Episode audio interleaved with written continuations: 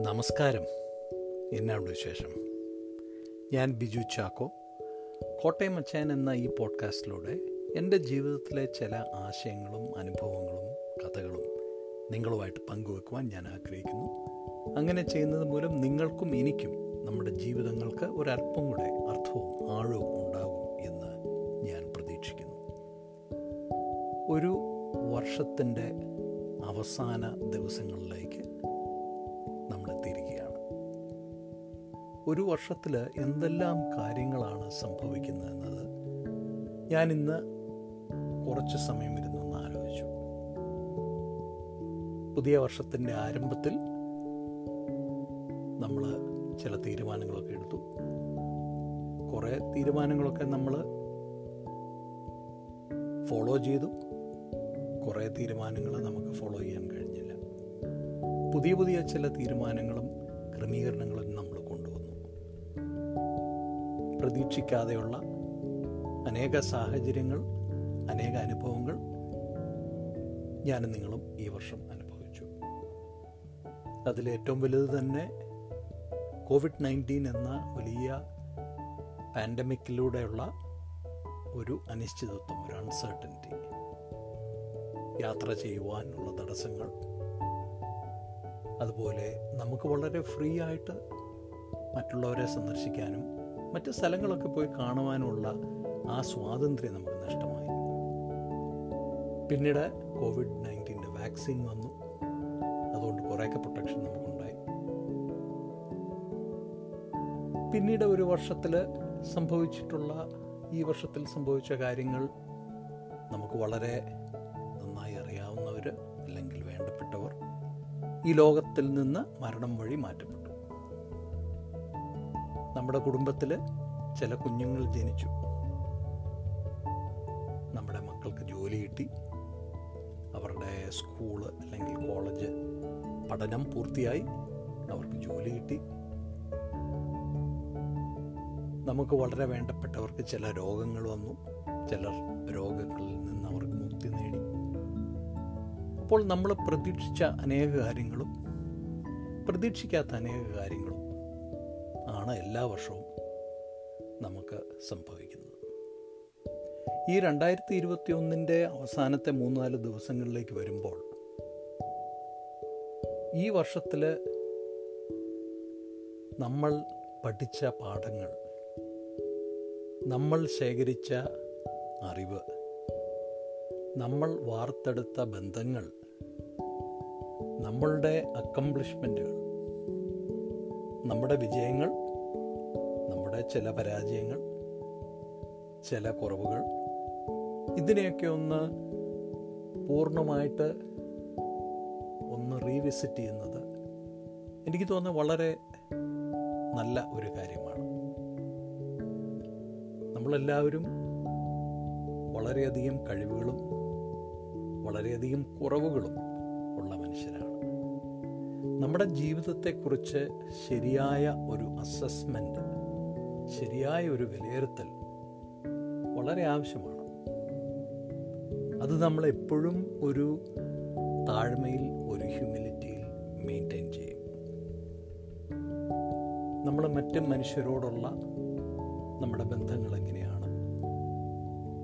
മറ്റു കുടുംബാംഗങ്ങളുമായി അയൽവാസികളുമായി സഹപ്രവർത്തകരുമായി നമ്മുടെ ബന്ധങ്ങൾ എന്താണ്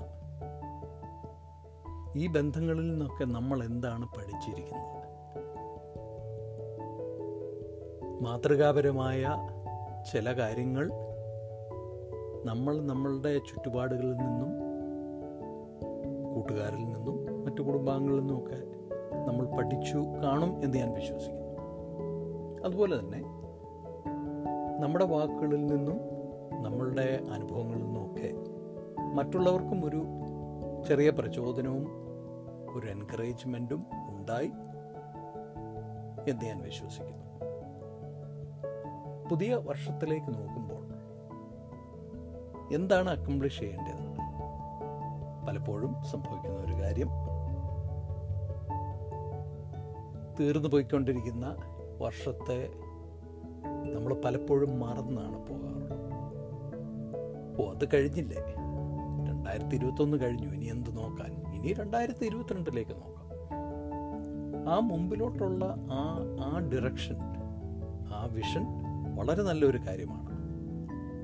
എന്നാൽ മുമ്പിലേക്കുള്ള വിഷൻ ആ ഡയറക്ഷൻ നമ്മൾ നീങ്ങുന്നത് നമ്മൾ പ്രസന്റ്ലി രണ്ടായിരത്തി ഇരുപത്തൊന്നിലാണ് രണ്ടായിരത്തി ഇരുപത്തൊന്നിൽ നിന്നുകൊണ്ടാണ് രണ്ടായിരത്തി ഇരുപത്തിരണ്ടിലേക്ക് നോക്കുന്നത്.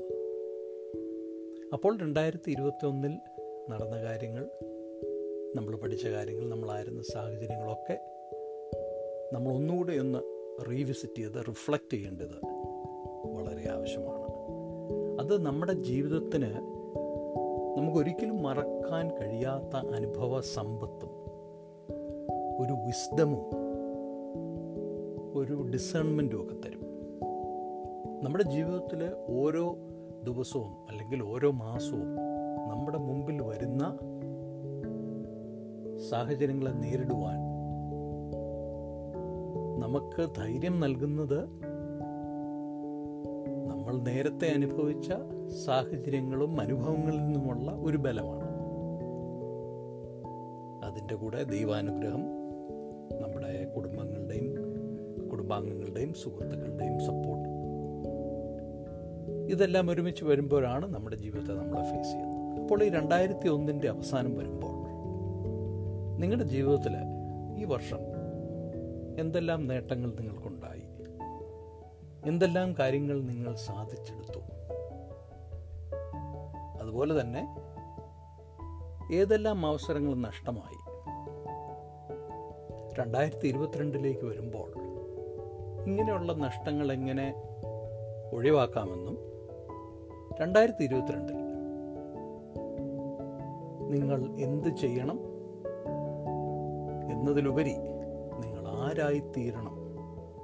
എങ്ങനെയുള്ള വ്യക്തിയായിത്തീരണം എന്നുള്ള ഒരു ക്ലിയർ പിക്ചർ നിങ്ങൾക്ക് ഡെവലപ്പ് ചെയ്യാൻ കഴിയുമെങ്കിൽ അത് ഈ ലോകത്തിന് തന്നെ നിങ്ങളുടെ ചുറ്റുപാടുമുള്ള എല്ലാവർക്കും ഒരു വലിയ അനുഗ്രഹമായിരിക്കും. നമ്മളെല്ലാവരും സാധാരണ ഓരോ ഗോൾസ് സ്ട്രാറ്റജീസ് ഒക്കെ ഡെവലപ്പ് ചെയ്യുന്നത് എന്ത് ചെയ്തു തീർക്കണം? എന്ത് അക്കംപ്ലിഷ് ചെയ്യണം എന്നതിനെ ആസ്പദമാക്കിയാണ്. എന്നാൽ രണ്ടായിരത്തി ഇരുപത്തിരണ്ടിൽ ഞാൻ ആരായി തീരണം who should I become in two thousand twenty two ആ ഒരു ചോദ്യം കൊണ്ട് നമുക്ക് ധൈര്യമായി രണ്ടായിരത്തി ഇരുപത്തിരണ്ടിലേക്ക് പ്രവേശിച്ചാലോ? അല്ലേ? നമുക്കങ്ങനെ ഒരുമിച്ച് രണ്ടായിരത്തി ഇരുപത്തിരണ്ടിലേക്ക് പ്രവേശിക്കാം. അപ്പോൾ എല്ലാം പറഞ്ഞ പോലെ